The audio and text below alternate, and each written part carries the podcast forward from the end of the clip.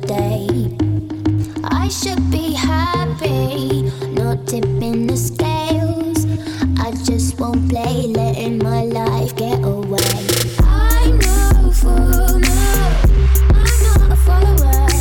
I don't take things as they come. If they bring me down, life can be cruel. If you're a dreamer, I just wanna have some fun. Don't tell me what could be done. You know you like your body, drives you insane. You know you like your body, drives you insane. You know you like it, but you're scared of the shame. What you want, what you gonna do? You know you like your body, drives you insane. Only because you know that you wanna feel the same. You know you like your body, drives you insane. What you want, what you gonna do?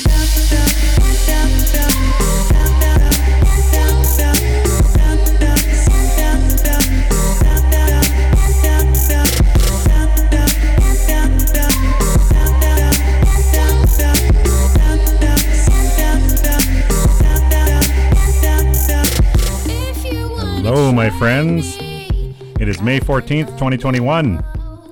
I am Critch, and you are tuned into Canadian Patriot Radio. It's uh, been another very interesting week, as everybody knows. Um, we've got people sticking magnets to their arms at their COVID injection sites, which is uh, currently has been dominating my thoughts today. I've been, I've been reaching out to the people of Scotch to see if anybody out in the province has been uh, has tried this and if they could even verify it. So we'll see what kind of answers we get um, through this, because as you and I both know, um, that is very scary to be seeing. And if if the if these injection sites are indeed magnetized, we're talking about a metal content beyond anything we've ever seen in vaccines before. And uh, so that is definitely something to be watching. Uh, I did post a link to the video that uh, that I'm talking about in the Telegram page. For so for all you f- uh, friends of mine that are in there, uh, just click on the link and you'll see exactly what I'm talking about. Now, this isn't one or two people. This is a lot of people, like a lot of people. And I'm assuming they're all stateside. It doesn't really give locations. But uh, yeah, there's a lot of people experimenting with this, and uh, they film it. And yes, indeed. Uh, magnets are sticking to the injection site. So that's a whole nother can of worms that we have just started to open, that we really realistically know nothing about yet, why why that is happening. Uh, but what I wanted to do in the pre-show is we're going to call this our um, C P R celebrity episode, because uh, we've got two big mainstream um, celebrities that have come out, uh, basically, well, one didn't necessarily come out, but this one that we're going to cover came out and said he should have never gotten the vaccine. Now, this comes to us from American Americans Frontline Doctors, and this was published on May twelfth, twenty twenty-one. And the title reads, Eric Clapton, after COVID vaccination, I should have never gone near that needle. Producer Robin Monotti uh, today forwarded a message he received from singer Eric Clapton, in which Clapton reports adverse reactions he suffered after submitting to the shot, regrets having undergone the procedure, and asks, where have all the rebels gone? The message reads, I'm an old timer. I have survived, with great help, addiction and alcoholism. I stand now in the greatest dilemma of my life. I have inwardly stood against our elected leaders since Brexit, intuitively doubling their integrity and character, uh, doubting their integrity and character. With the arrival of COVID nineteen, I had hoped that C. Hannigan, S. Gupta, and J B would lead the way. But when Imperial Co- uh, College stepped up with their jailer's key, I knew we were in deep trouble. I am a man of faith, albeit abstract, and what I felt and saw unfold in March on in March twentieth began to lead me away from government rhetoric and the devotion of the general public to the P M and his cronies.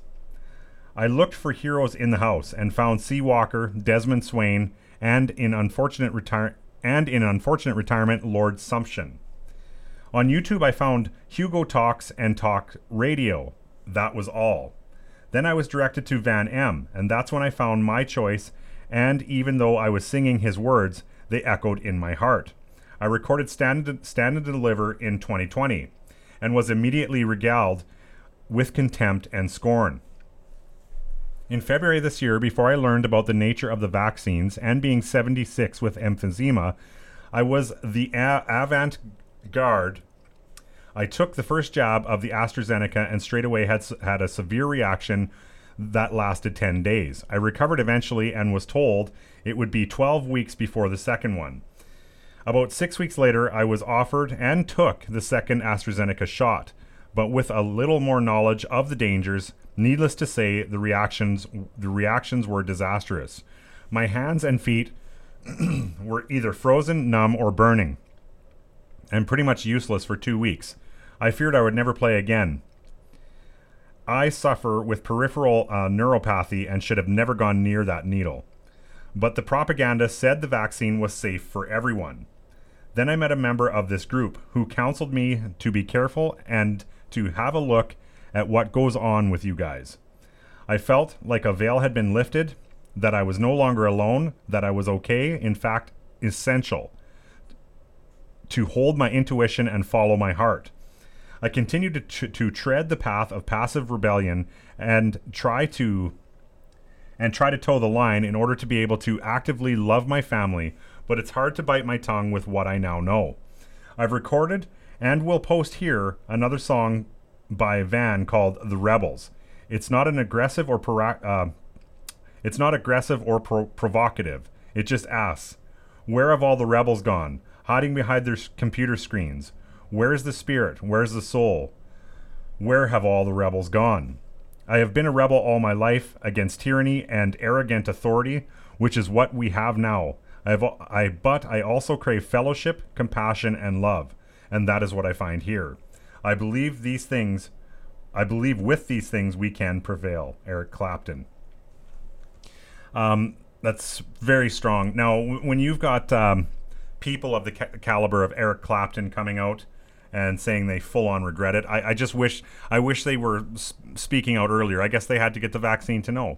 You know, nobody knew. Nobody knew. But uh, now you're starting to see even major stars speak out against this vaccine, which is exactly what uh, we we need to start seeing. Um, it's just, you know, I, I didn't really want COVID to dominate uh, the podcast completely, but we are so bombarded with it that I really have no choice. Like, I mean, this is this is the forefront of everything in, in the entire world right now. Yes, there's other stuff going on. You've got uh, the Israelis and Hamas fighting Uh, in the Middle East again. uh, I don't think anybody is surprised. You know, uh, you only had peace for four years under a specific leader uh, that really went out of his way to create peace. So is anybody surprised that uh, there's infighting and, and fighting going on all over the world now? Uh, mass shootings are up. I mean, everything. Like, it's just back to the chaos that we had before uh, with, with the COVID twist to it now. So... And and throw on top of that, uh, governments, world governments all over the world spending uh, recklessly, like just completely going haywire with their budgets. Like, budgets don't even matter anymore. So we're, on, we're right on the verge of hyperinflation. Like, I, I think, you know, I, I, I don't want to put a timeline on it, but I think that we're going to see twenty dollars loaves of bread here in the very near future. Like, uh, we've just started to see things, you know, this this whole supply chain thing that we're watching, where where they're they're manipulating commodities to create higher prices. That's exactly all that is. You know, we, we've seen the footage of all the lumber being dumped just across the U S border from the Canadian uh, mills and being stored, like miles of it, miles of it. This guy basically walks out onto the tr- onto a set of train tracks and looks in both ways, and there's literally miles of lumber uh, stacked up to the sky that they're just basically offloading so that uh, nobody has it, so they can jack the prices. The same thing with the automotive industry, uh, steel, uh, all your commodities. You know, now we've got pipelines, supposedly heavy air quotes hacking going on to pipelines, which uh, I mean was predicted, was it not? Uh, did we not see that um, you'd see uh, all sorts of uh, like grid problems from uh, Klaus Schwab? Did he not t- pre-warn us that this was going to happen? So now you got a pipeline that gets hacked supposedly in the U S and half the states are without fuel. Like, I mean, they, they tell us everything they're going to do, and we are literally watching it unfold. So nothing should be too much of a surprise if you're paying attention. But are we all prepared? Like, how far is this going to go? Like, you know, you know, the end game of the globalists is to to force us into submission. And if they're if you know their their C C P virus doesn't do it, well, then they'll collapse the economy and make us all basically be begging for food. But there is still hope. I think there is. Uh, I think there's actively very good things we can focus on that are counterpunches that are creating huge waves. And I mean, one of them is the counter narrative to covid nineteen. So obviously that's why it's in the forefront, because this is literally affecting everybody. Now, whether you've got, you know, someone that died of COVID, or you know someone that's ha- that got the shot and is having adverse effects, that is the most guarded information right now. And uh, anybody that does know, or, uh, you know, elderly per- people that did get the shot and passed away, they're very, very tight-lipped about it. Uh, because I think so many people want to believe that this vaccine is is a good thing, and and you can't blame them. Like you, you seriously can't. Like it's it's it's an emotion-based fear response. People are getting the shot because they're scared, and you just simply can't take it out on them. So it's, you know, like we've talked about this at, at, at, in length in previous shows. All we can do is try to um, you know try to figure out what exactly it is that is happening here, and work through it with everybody involved. You know, you still have the resistance by a lot of people that are that think we're absolutely nuts for not even, you know, for not signing up to get this jab. But uh, me personally, there's no long-term effect studies. I'm not down. That's it's it's that simple. I don't have to get more complicated than that explaining it to anybody. I'm just not going to put anything in my body that I don't know what the long-term effects are. So shun me, publicly shun me if that's how you feel better about yourself. But I am not down. Anyway, my friends, I'm starting to ramble already, so let's get this show started. We'll be right back. Welcome, friends, to Canadian Patriot Radio, where conspiracy is not theory and political corruption finds the spotlight.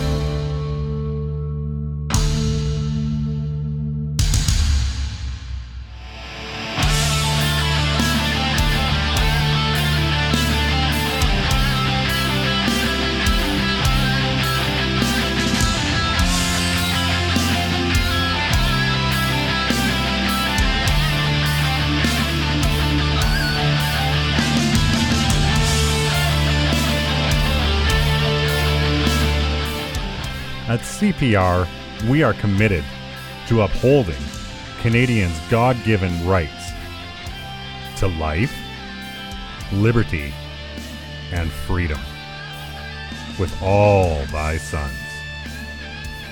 Command.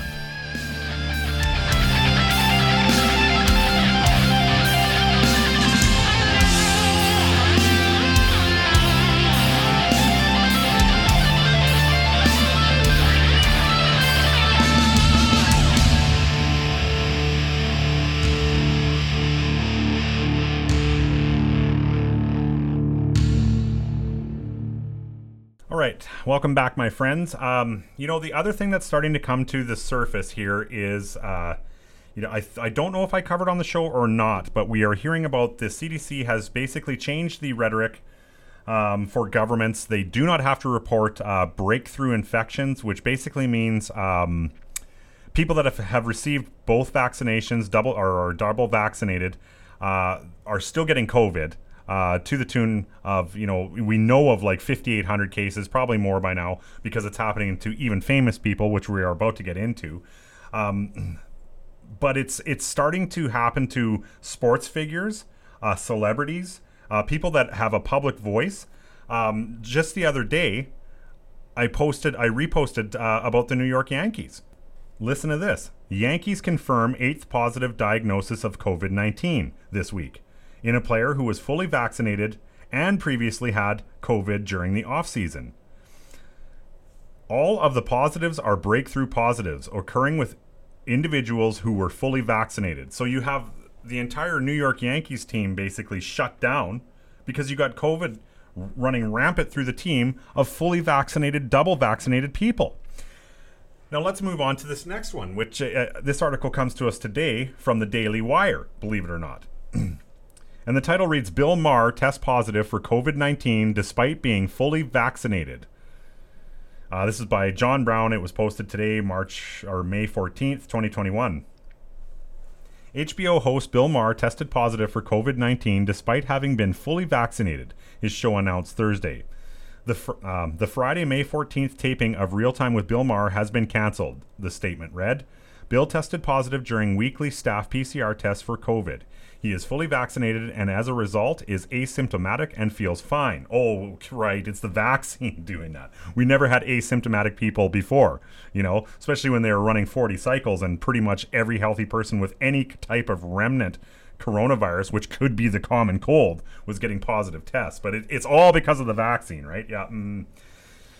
Uh, real-time production has taken every precaution following COVID C D C guidelines.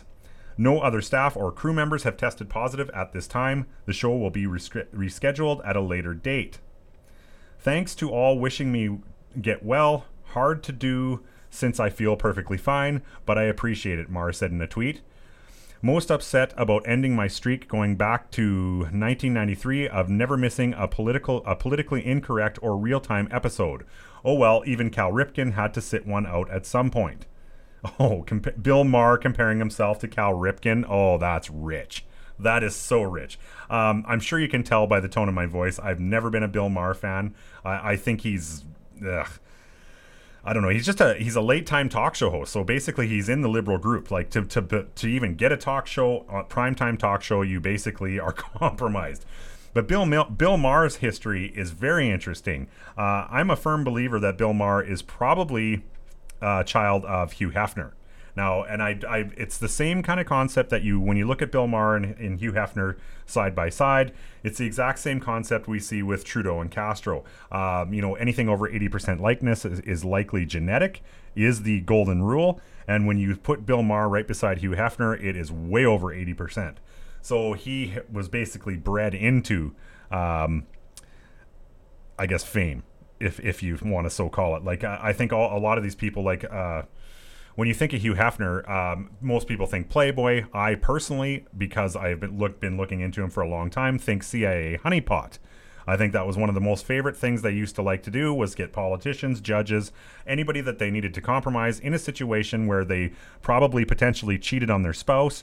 And uh, the Playboy Mansion was a place where that happened lots. They filmed the entire thing. And when they needed that judge or politician to make a specific decision or, or uh, support a bill, Uh, they would just show them the clip and say, listen, you're on board. You're going to help us make this happen. Anyway, I'm getting off topic again. Let's go back to Bill Maher, or should we say Bill Hefner. Maher slammed the media, health officials, and government in, re- in a recent monologue, accusing them of taking a scared straight approach, approach to informing Americans about COVID nineteen instead of simply giving it to me straight. Maher is not the first person to test positive for COVID nineteen despite being vaccinated. According to the Center for Disease Control and Prevention, C D C website, here we go, there has been nine thousand two hundred forty-five so-called breakthrough cases of COVID nineteen as of April twenty-sixth. April twenty-sixth. The last number I had seen was fifty-eight hundred. Oh, there you go, my friends. We're learning as we go. The C D C notes, it's important to note that reported vaccine breakthrough cases will represent an undercount. This surveillance system is passive and relies on voluntary reporting from state health departments, which may not be complete.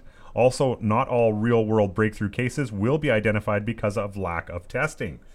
This is particularly true in instances of asymptomatic or mild cases.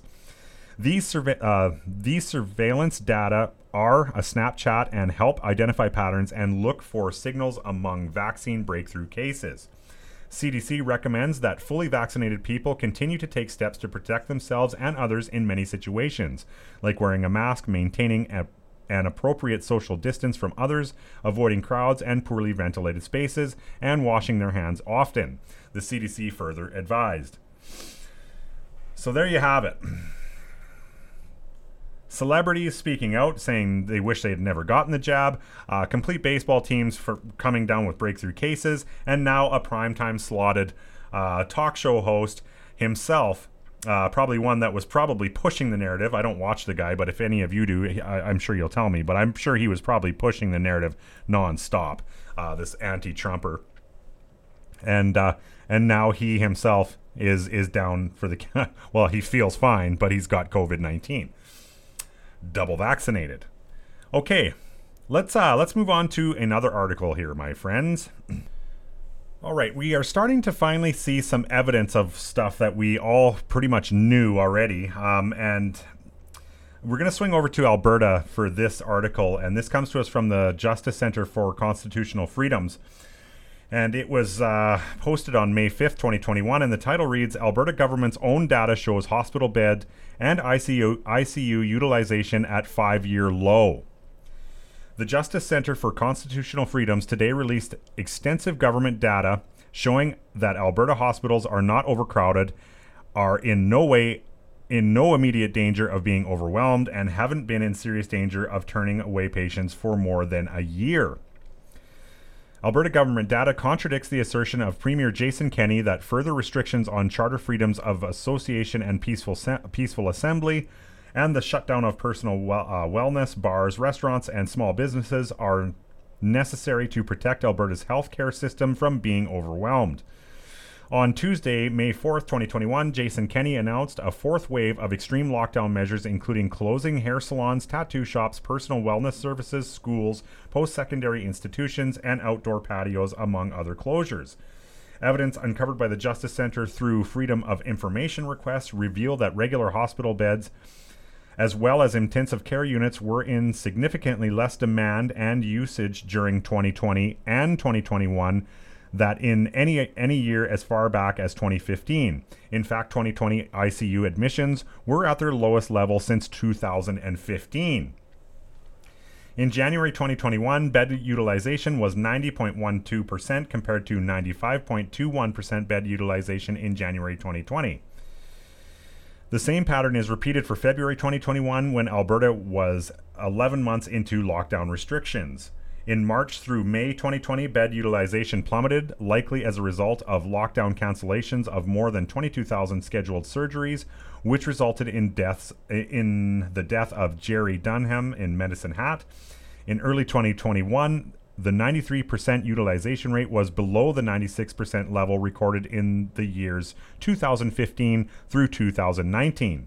The government has not provided further I C U utilization numbers for twenty twenty-one. However, during the last quarter of twenty twenty, I C U utilization province-wide was comparable to or, or less than previous years.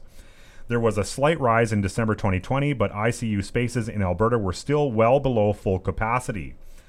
On the third of April twenty twenty, the Alberta government had one thousand nine hundred thirty-five acute care beds available for covid nineteen patients, according to a modeling document the government posted on its website on April eighth, twenty twenty. Uh, A H S planned to expand the number of acute uh, acute care beds dedicated to covid nineteen patients to two thousand two hundred fifty by the end of April twenty twenty. The same document also stated A H S plans to be able to increase I C U capacity to one thousand eighty-one beds for covid nineteen patients by the end of April if necessary. Obviously, the Alberta government has failed to follow through on these commitments made in April of twenty twenty. Creating necessary capacity to treat patients would have cost a lot less uh, than the daily damage that lockdowns inflict on Alberta society and economy. The physical, mental, emotional, and financial well-being of Albertans, states a lawyer and Justice Center President John Carpe. Carpe. We are now in our fourteenth month of charter violations and economic destruction. The government has had ample time to increase hospital and I C U capacity, but instead blames Albertans for trying to live their lives normally, concludes Carpe. Very good point. Um, and then there's a whole bunch of charts here that uh, basically just uh, verify exactly what we were talking about. Um, you know, they've got everything from graph charts to everything. And and then the numbers. They've got the numbers too. So a great article disproving um, some of the stuff that we are seeing uh, or hearing uh, in every province. It's not just, it's not just uh, in Alberta or Saskatchewan or Manitoba. Like, this is this is Canada-wide, you're hearing the same rhetoric, right? Almost as if they all got the same playbook. Very strange.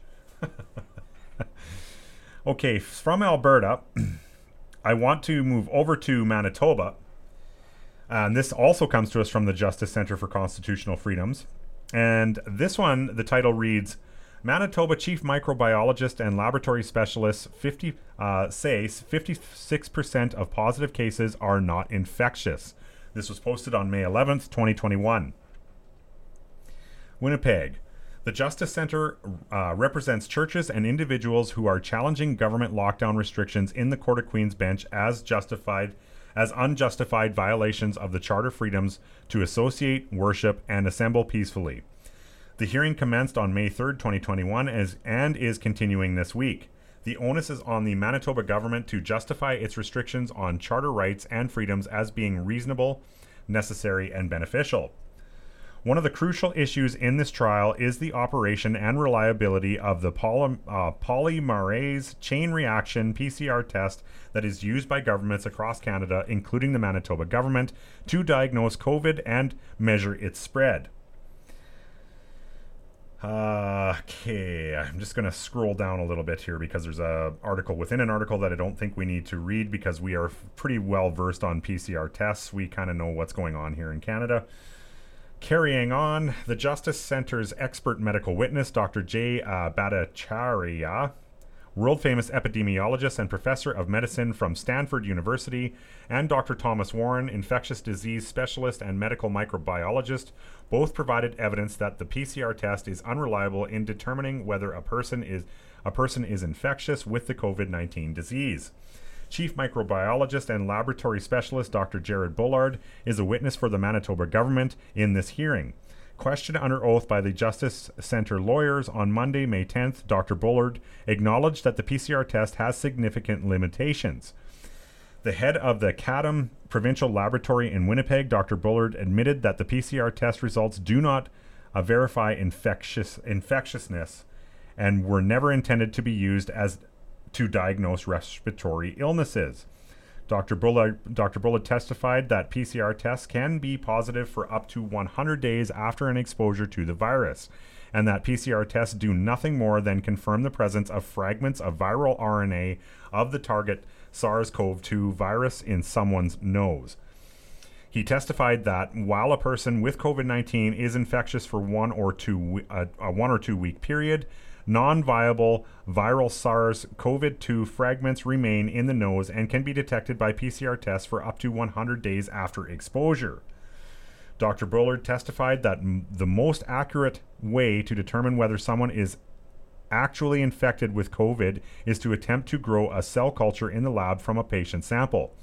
If a cell culture will not grow the virus in the lab, the patient is the patient is likely not infectious.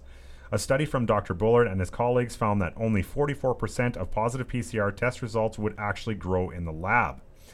You see, that's that's new to me because we've covered on this that there's still like there's still a one point two million dollars reward for in uh, an actual purified sample of the SARS-CoV two virus. So I wonder what they're actually looking at there. Let's carry on.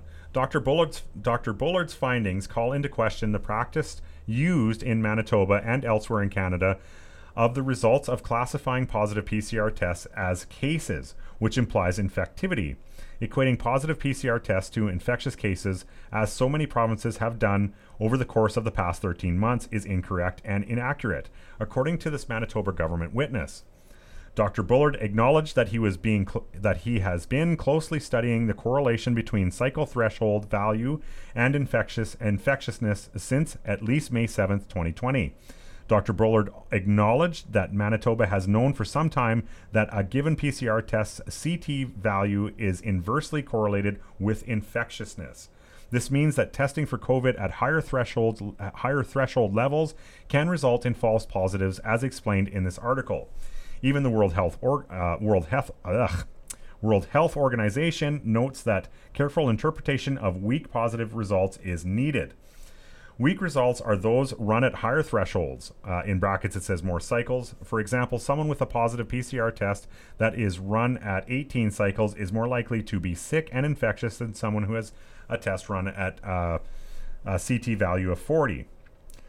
Doctor Bullard confirmed this was one of the first find uh, st- first studies of its kind linking uh, C T value to infectiousness, and his study confirmed the findings of other studies in France and elsewhere. Doctor Bullard also testified that C T value is significant as a proxy or indicator for infectiousness.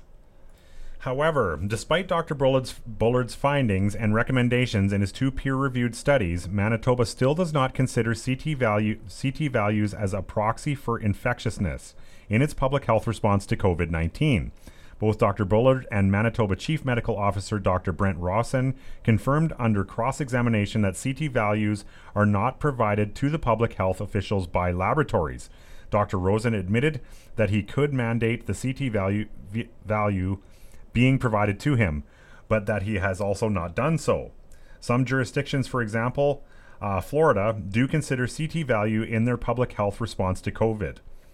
Finally, it should be noted that some Canadian news agencies have quoted Doctor Bullard as testifying that a positive P C R test indicates infectivity ninety-nine point nine percent of the time. This is incorrect. Rather, Doctor Bullard testified that a P C R test will detect any viral R N A that is present in a sample ninety-nine point nine percent of the time. However, Doctor Bullard testified that uh, determining whether or not a sample is actually infectious needs to be confirmed by a lab culture. As noted, only forty-four percent of the positive samples using C, uh, C T of eighteen returned a viable lab culture. At eighteen, at eighteen cycles, it was only forty-four percent. Samples tested at uh, C T of over twenty-five, according to Doctor Bullard's report, produced, produced no viable lab cultures.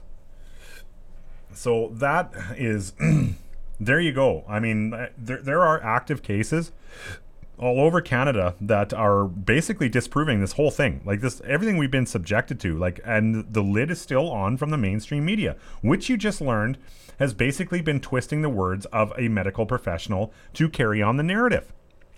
At what point does this become criminal, my friends?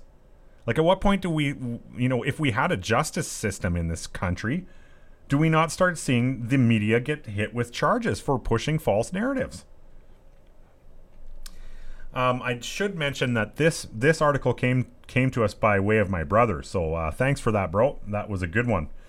Um, Now, what do I want to do? I want to now shift over to um, the U S because O A N has been kind of covering Canada very well, and they do a great summary uh, of basically what has been going on. So let's let's listen to a clip here. It's it's a it's fairly long. Um, we might shorten it down a little bit, and we'll chat about it after.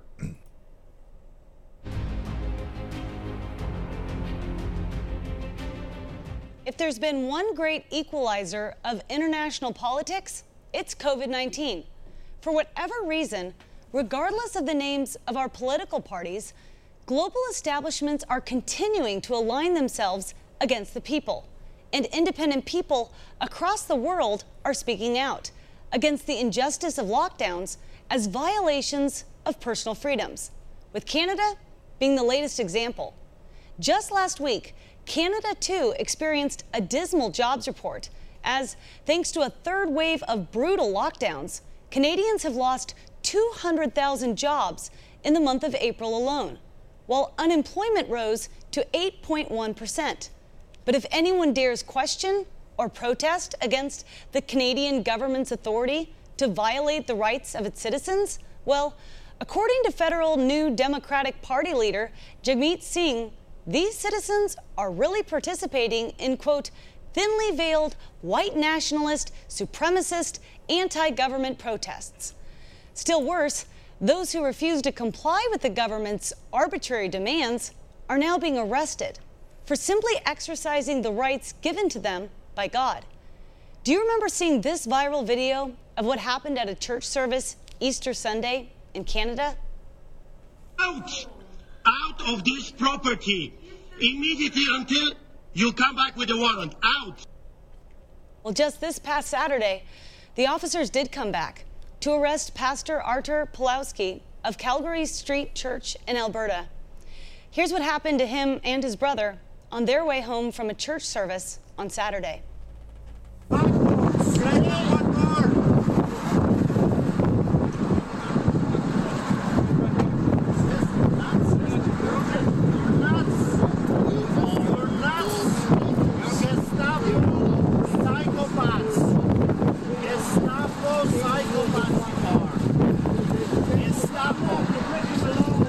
What's your uh, name, officer? Do it the Nazi style. Do it the Nazi style. You good Gestapo, do it the Nazi style. Do it the Nazi style. Do it the Nazi style! Do it the taser me, kill me!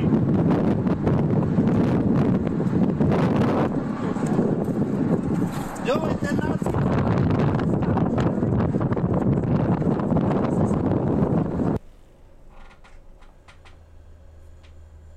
What did Pastor Pulowski do that was so offensive to warrant him being handcuffed and jailed?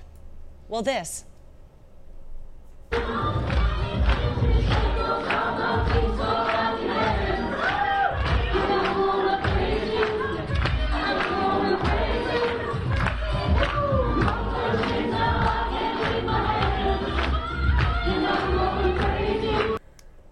Pastor Pulowski was arrested and thrown in jail on Saturday and released on Monday because, quote, I just want to praise you. Joining us now, the M P representing Hastings, Lennox, and Addington, Ontario, Derek Sloan. Mister M P, is religious liberty really now a criminal offense there? For the first time in our country's history, we now have an underground church in Canada, and it's appalling. It's unbelievable. You're watching that, you're like, this is Canada. This seems like something that you would see in Nazi Germany, in Russia, in China. But this is Canada, all because he held a church service and people didn't wear masks? Yeah, so we have the same history as the United States in terms of people going to church, a Christian background.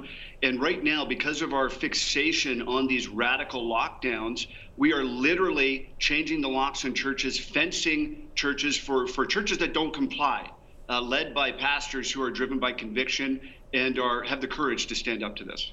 Well, it's unbelievable to see this because I don't, you don't see this really covered in the mainstream media, the global mainstream media, and even hearing that Democratic Party leader saying that you're a white supremacist, that you're a nationalist if you simply question the governments. Now it's a thing to be, you're anti-government? Whatever happened to being free-thinking people? Well, it's a great point. And, you know, Canada is is like the U S in the sense that, you know, people on the left or people, if, if, if other people don't agree with them, they call them racist or they call them names. Nothing could be further from the truth. I have been uh, at rallies in Ontario right now every single weekend. Ontario is under a strict lockdown. We're not allowed to have any public meetings of any sort. I am at rallies now that routinely uh, uh, draw thousands of people. I was in a tractor and vehicle convoy last weekend that stretched thirty-seven kilometers. These are farmers. These are small business owners. These are regular families. These are not uh, white nationalists or whatever uh, uh, slur they, they want to throw at us. You just want to be able to worship freely, go to work freely, but a third wave of lockdowns. We're a year and a half almost into this now, and your jobs report just came out. Of course, ours is terrible too, but what is the government doing? Are they just simply, they're still just so addicted to the power of telling you what you can and can't do that they're just going to do this until, what, they have one hundred percent vaccination?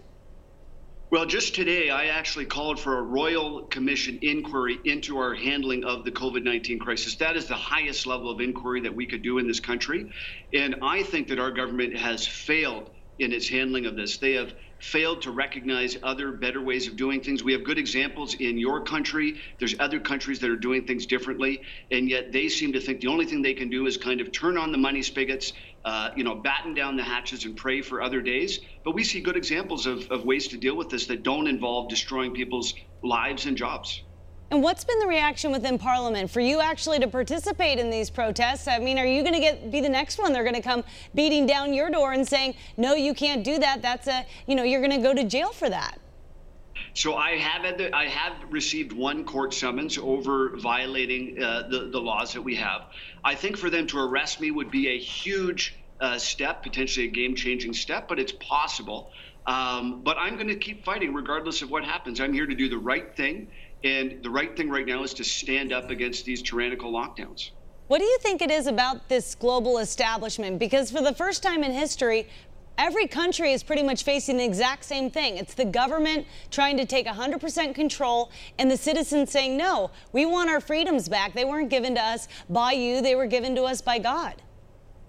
Well, listen, you're right about that. This is a conglomeration of all the negative interests that have existed before uh, wrapped up into one thing. So we have, you know, pharmaceutical interests, other high level interests that are preventing you know, cheap, promising uh, uh, treatments that are showing uh, great uh, results in, in tests and so on, and our governments are just failing to uh, to acknowledge them, and it's it's a major issue.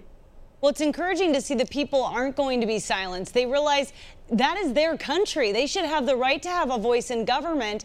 But Justin Trudeau, you see this establishment elite where they live by a different set of standards than they expect everybody else to live by. So do you think this is going to impact your elections going forward? Because the economy, everything just seems to be crippled by this. And we really are becoming third world countries because the freedoms are being abolished. Well, six out of ten Canadians in a recent poll felt that they didn't identify with any current federal political party. So the appetite is growing for something new, a movement which respects uh, citizens, respects democracy, respects freedoms. And I am working to promote that, to, to create a movement with others who feel the same way. Uh, I believe for sure there's a tremendous amount of arrogance at the highest levels, and I think they'll pay for it dearly, uh, hopefully in the next election. Within your own party and within Parliament, is it a very slim majority, I guess a minority, that feel the way that you do? Because you've been called the, like the only anti-lockdown M P there. Is that true? Well, I had the good fortune of actually being ejected from the party that I was in before. Uh, so I am free to do and say whatever I want to, and I'm using that opportunity to great advantage. There are many others that sympathize with me, a minority of people, but there are many others. But they just feel, you know, they don't want to have what happened to me happen to them. But there comes a time where you have to stand up and you have to do what's right, regardless of the consequences. That's the road I took, and frankly, I'm glad, I'm glad to have done so, and I would do it again. What is the feeling among law enforcement? Watching that video, seeing how law enforcement was treating that pastor, are they buying into the government's narrative on this, or do they really not want to do what they're having to do? So some do. My sense of it, and there are actually police groups. We have a Stand on Guard for Thee, which is a, a group of retired and current police officers that are against the lockdowns. They tell me that it's almost maybe half and half inside uh, in terms of, you know, people debating how to do this. But I think the police, You know, I, I think there may come a time where they stand up fully against us. We did have an we did have an example just a few weeks ago where where Premier Ford in our province here, Ontario, said that the police had the right to arbitrarily stop people and ask them what they were doing. And all of the municipal police forces in the province said, well, we're not doing it. So that was a good sign, but there's still more to do. And, and frankly, I would encourage the police to uh, to stand up to their oaths and, and, and to protect our, our rights and our freedoms. Exactly. Well, thank you for your courage on this issue, because it really is a global sentiment among free people everywhere that these rights, they're not given to us by our government. They're given to us by God. And to actually think that in America and in Canada, you could actually be persecuted for your faith because COVID is just an unbelievable thing. Thank you for what you're doing fighting against it. God bless you, and keep us posted, because we are unfortunately all in this together. Thank you. So I uh, I just want to add my two cents, I guess. Um, it's not, it's specific religions we're starting to see. Uh, it's only Christianity that seems to be getting attacked. Um, uh, you guys, as well as myself, are seeing examples all over the country where um, mosques are o- worshiping openly, freely, and uh, there's absolutely no problems with the police. They're leaving them leaving them, them alone. Uh, the mosques are packed uh, inside. Now, I don't care what faith you are. This is not a faith thing. Uh, for me, it's a discrimination thing. Um, so what what's what is so so bad about Christianity as opposed to any of the other faiths? How come the other faiths are are worshiping freely and uh, doing what they what they want? Uh, that that seems to be a question that uh, clearly should be asked to our police forces and our government, because I don't know about you, but that pretty much is the definition of religious discrimination. it, it truly is. When when you start like poking and prodding it, I you, you really can't, you know, you can put lipstick on a pig, but it's still a pig. Okay, what I want to do now is I want to focus over way across the globe on uh, a recent gun grab in New Zealand that is not going the way that we are being told. And uh, this comes to us from Justice for Gun Owners, and it was posted on uh, May thirteenth. And the title reads, Royal Commission Undermines Justification for New Zealand Gun Laws. Sorry, this was May eighth. The Royal Commission undermines Ardern's justification for New Zealand's gun laws. In their de- uh, December report about the two thousand nineteen terrorist attack on Christchurch, the Commission's finding exposed the justifications for draconian firearms laws as baseless.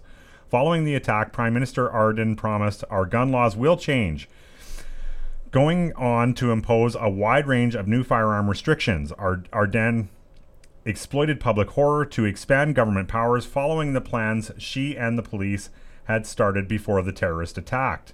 Never, never let a good crisis go to waste. Well, you know, you're gonna you're gonna just giggle at the similarities. Well, you know the similarities already between New Zealand and Canada. Um, you know, we were kind of exposing how quick uh, how quick the uh, the letters came out to any gun owners that had their their scary guns that they're after, right? Uh, it was almost immediately, almost immediately. So I mean, they had it pre-planned in Canada as well.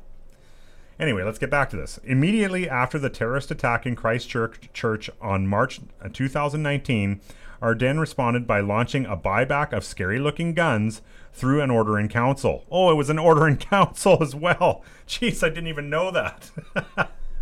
Wow. Just completely mimicked the exact step-by-step procedure that Trudeau took, or Trudeau mimicked hers because she was first. She did so without waiting for the report from the Royal Commission of Inquiry she had set up to investigate whether public sector agencies had done all they could to protect the people of New Zealand from terrorist attacks, and whether more could be done. Ardern's decision to focus on firearms was blatantly self-serving and was done despite official recognition that there was no evidence that uh, banning semi-automatic fire- firearms would have any effect on violent crime or gun deaths. Ardern followed up the buyback with a flurry of new gun restrictions.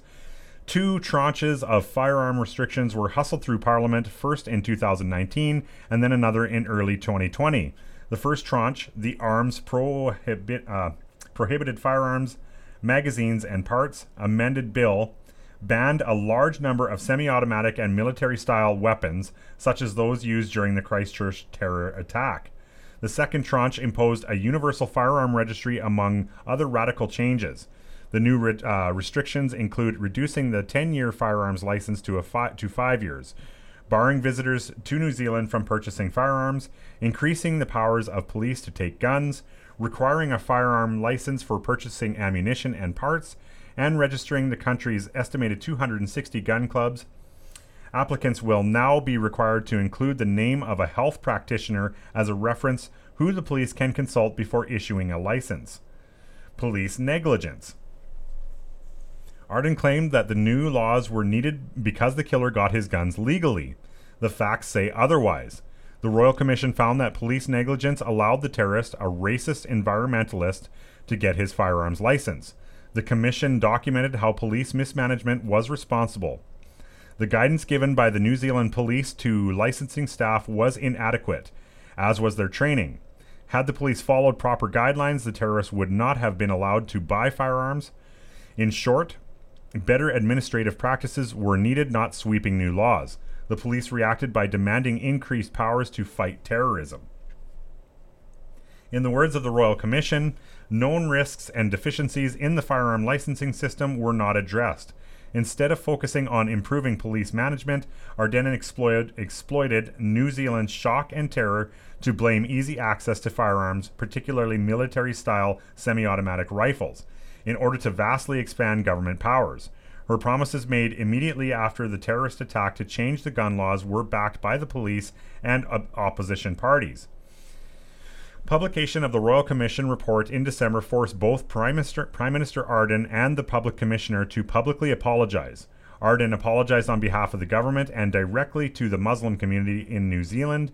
Not to be outdone, the police apologized for their failure in issuing a gun license to the terrorist. Unfortunately, Ardern did not apologize for her personal responsibility for changing, perhaps weakening, the gun laws prior to the terrorist getting his guns. Nor did she apologize for introducing necessary, ineffective gun laws. Instead, she ex- expressed regret for not expanding government sufficiently to keep everyone safe. Prior to the publication of the Royal Commission report, Ardern had promised accountability, but afterwards, despite apologies, no one was held to blame. In addition to recommending vastly expanding powers of government agencies, the Royal Commission reminded all New Zealanders of their responsibility for making the country as, uh, safe and in- inclusive, primarily by promoting the benefits of diversity. Everyone has apologized, but no one is to blame. Ardern and her government officials made it clear that the Royal Commission exonerated them. The Royal Commission found no failures with any government agencies that would have allowed the individual's planning and preparation to have been detected, but did identify many lessons to be learnt and significant areas needing change. To date, no ministers re- resigned and no police personnel were filed, fired. Despite singling out police incompetence, the Royal Commission makes, makes excuses for police oversights and sloppy investigations. However, the Commission did not blame Parliament for not providing sufficient funding. The Royal Commission paints a picture of various arms of the state, health, security, and police, each having fragments of information but no way to piece together the whole. Security and Security and Intelligence Service Director General Rebecca Kitteridge announced, "The December report did not satisfy everyone. Both the Muslim community and the firearms owners organizations such as C O L F O were disappointed." The Royal Commission worked hard to find excuses for government failings, even going so far as to abandon the possibility to accurately identify applicants who are fit and proper. In the New Zealand legal terminology, the Royal Commission speculated there was no way to predict the terrorists' violent actions from the inf- information available then and now, despite finding many signs that suggested the applicant was violent. The Commission asserted that the Christchurch, ch- Christchurch terrorist could only have been stopped by chance. Despite this admission of government power, powerlessness, the Royal Commission did not abandon the principle that government is responsible for public safety. Indeed, the Commission recommended vastly expanding the powers of police and security agencies. The Royal Commission's finding that poor administration of existing legislation allowed a violent terrorist to arm himself critically undermines Ardern's justification um, that the sweeping new firearms laws brought in following the attacks in Christchurch was required. The government, now this is where it gets really interesting, my friends.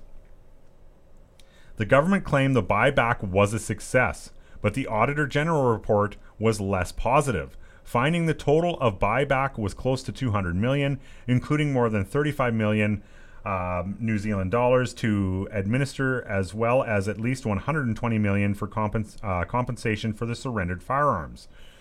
Other New, Zealander quest- other New Zealanders questioned the buyback's success. Despite settle- um, setting up over six hundred local collection events, the buyback failed to collect even a quarter of the newly prohibited firearms. Now, that's something you're not going to hear anywhere. Absolutely anywhere. A quarter. They didn't even collect a quarter of the firearms in New Zealand. All these scary guns that they specifically banned, they didn't even get a quarter of them. It is too early to determine if the new firearms laws have had any impact on violent crime or terrorism. The buyback ended in December twenty nineteen, and the new gun laws were brought in in twenty twenty. Only time will tell if massively centralizing the powers of, New Zeal- of the New Zealand government will provide safety and security. Despite the Royal Commission revealing the government's failings for the terrorist attack, the Commission maintained its commitment to strong government. Ardern claimed that safety was the responsibility of the government. Our duty is to keep everyone here safe. We have failed here, and questions will be asked. Citizens have no role in providing safety, even if the government admits it has failed to do so. New Zealanders are being treated as mothers would uh, deal with young children. The Canadian government would be wise to learn from this fiasco. Instead of imposing a buyback of semi-automatic assault-style firearms, the government should focus on strengthening border enforcement and anti-smuggling efforts, improve efforts to reduce suicide, particularly in the north, reforming prisons, and cracking down on violent criminals. So, there you have it. Um, there's clearly a discrepancy from what you're uh, you're hearing in the mainstream media than to what you're at, to what's actually going on. And I was always skeptical. I, I always thought there's no way that they're actually getting. New Zealanders are just like Canadians, and I, I, I was willing to bet that they weren't turning in their guns, and it turns out they weren't. So, is the same thing going to happen in Canada? You can bet your bottom dollar it's going to happen in Canada. Nobody's going to participate in this, and if they are, they're probably just going to get rid of their junk and hopefully get paid out for it. I can see them trying to exploit it, you know, by you got an old piece of crap uh, C Z or whatever, and you're like, oh, well, here, yeah, no, and it's worth fucking uh, three thousand eight hundred dollars. We'll see. I think they did a cap on it, but uh, like I was saying, I just can't see anybody anybody buying into this, and and clearly it's not happening in New Zealand either. All right, so that brings us to the end of another episode, my friends. As usual, if you want to reach out to me, you can find me on Facebook. It's Canadian Patriot Radio. Uh, use the message use the message button to uh, communicate with me directly for anything that you see fit. Uh, if you prefer email, it's canadian patriot radio at gmail dot com. And uh, my personal favorite is the Telegram page. So uh, if you guys are on that on that platform, uh, look us up. It's uh, t.me backslash Canadian Patriot Radio. And then for those of you that prefer websites, it is canadian patriot radio dot c a. Any one of those avenues, and you can reach me directly. Any uh, and uh, the I guess I should mention um, the show is starting to see some censorship again from the major uh, podcast platforms. I'm getting notifications from Spotify that they are pulling specific shows. So I would imagine that we are going to see another blanket censorship of C P R. Uh, and if that happens, whatever, um, we can keep kind of punching back by by uh, playing with the name and changing the name and all that stuff. So we'll keep it up one way or another. If if they go complete censorship again, I will let you guys know. Um, in the meantime, though, the sound the SoundCloud platform is running absolutely everything un uh, uninterrupted. So if you're listening to the show um, via iTunes or Google Play or any of the other avenues that come uh, by way of the mainstream platforms, maybe it's a good idea now, if you want to continue listening to the show, which I hope you do, um, to switch over to SoundCloud, because it's just so far been bulletproof. But hopefully that doesn't change. But uh, all the shows are available on SoundCloud uh, past the first censorship. Eventually, I will get them all uploaded, absolutely every one. I was listening to some of the earlier shows, and I'm not one hundred percent sure if I want everybody to hear them. We've come a long way in, in uh, you know, just about, a, I, well, in August will be a year uh, that the show has been up, and uh, we've been basically censored uh, once once and a half already. So, you know, um, we're we're definitely over the target. Uh, we are catching flack from the, the big platforms. So that's that just goes to tell me that we're doing exactly what we should be doing. So we're not going to change our format. Um, if they want to F with us, we'll F right back with them.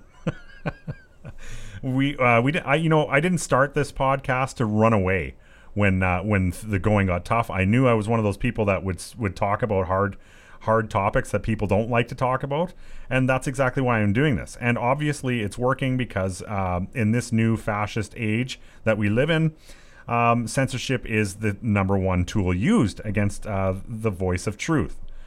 Anyway, I will keep you posted on how that plays out, but for now, as far as I can tell, uh, we will be up on all the platforms for uh, who knows, we'll see.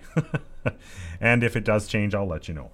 Anyway, my friends, thanks again for joining us for another episode. And until next time, with all thy sons, command.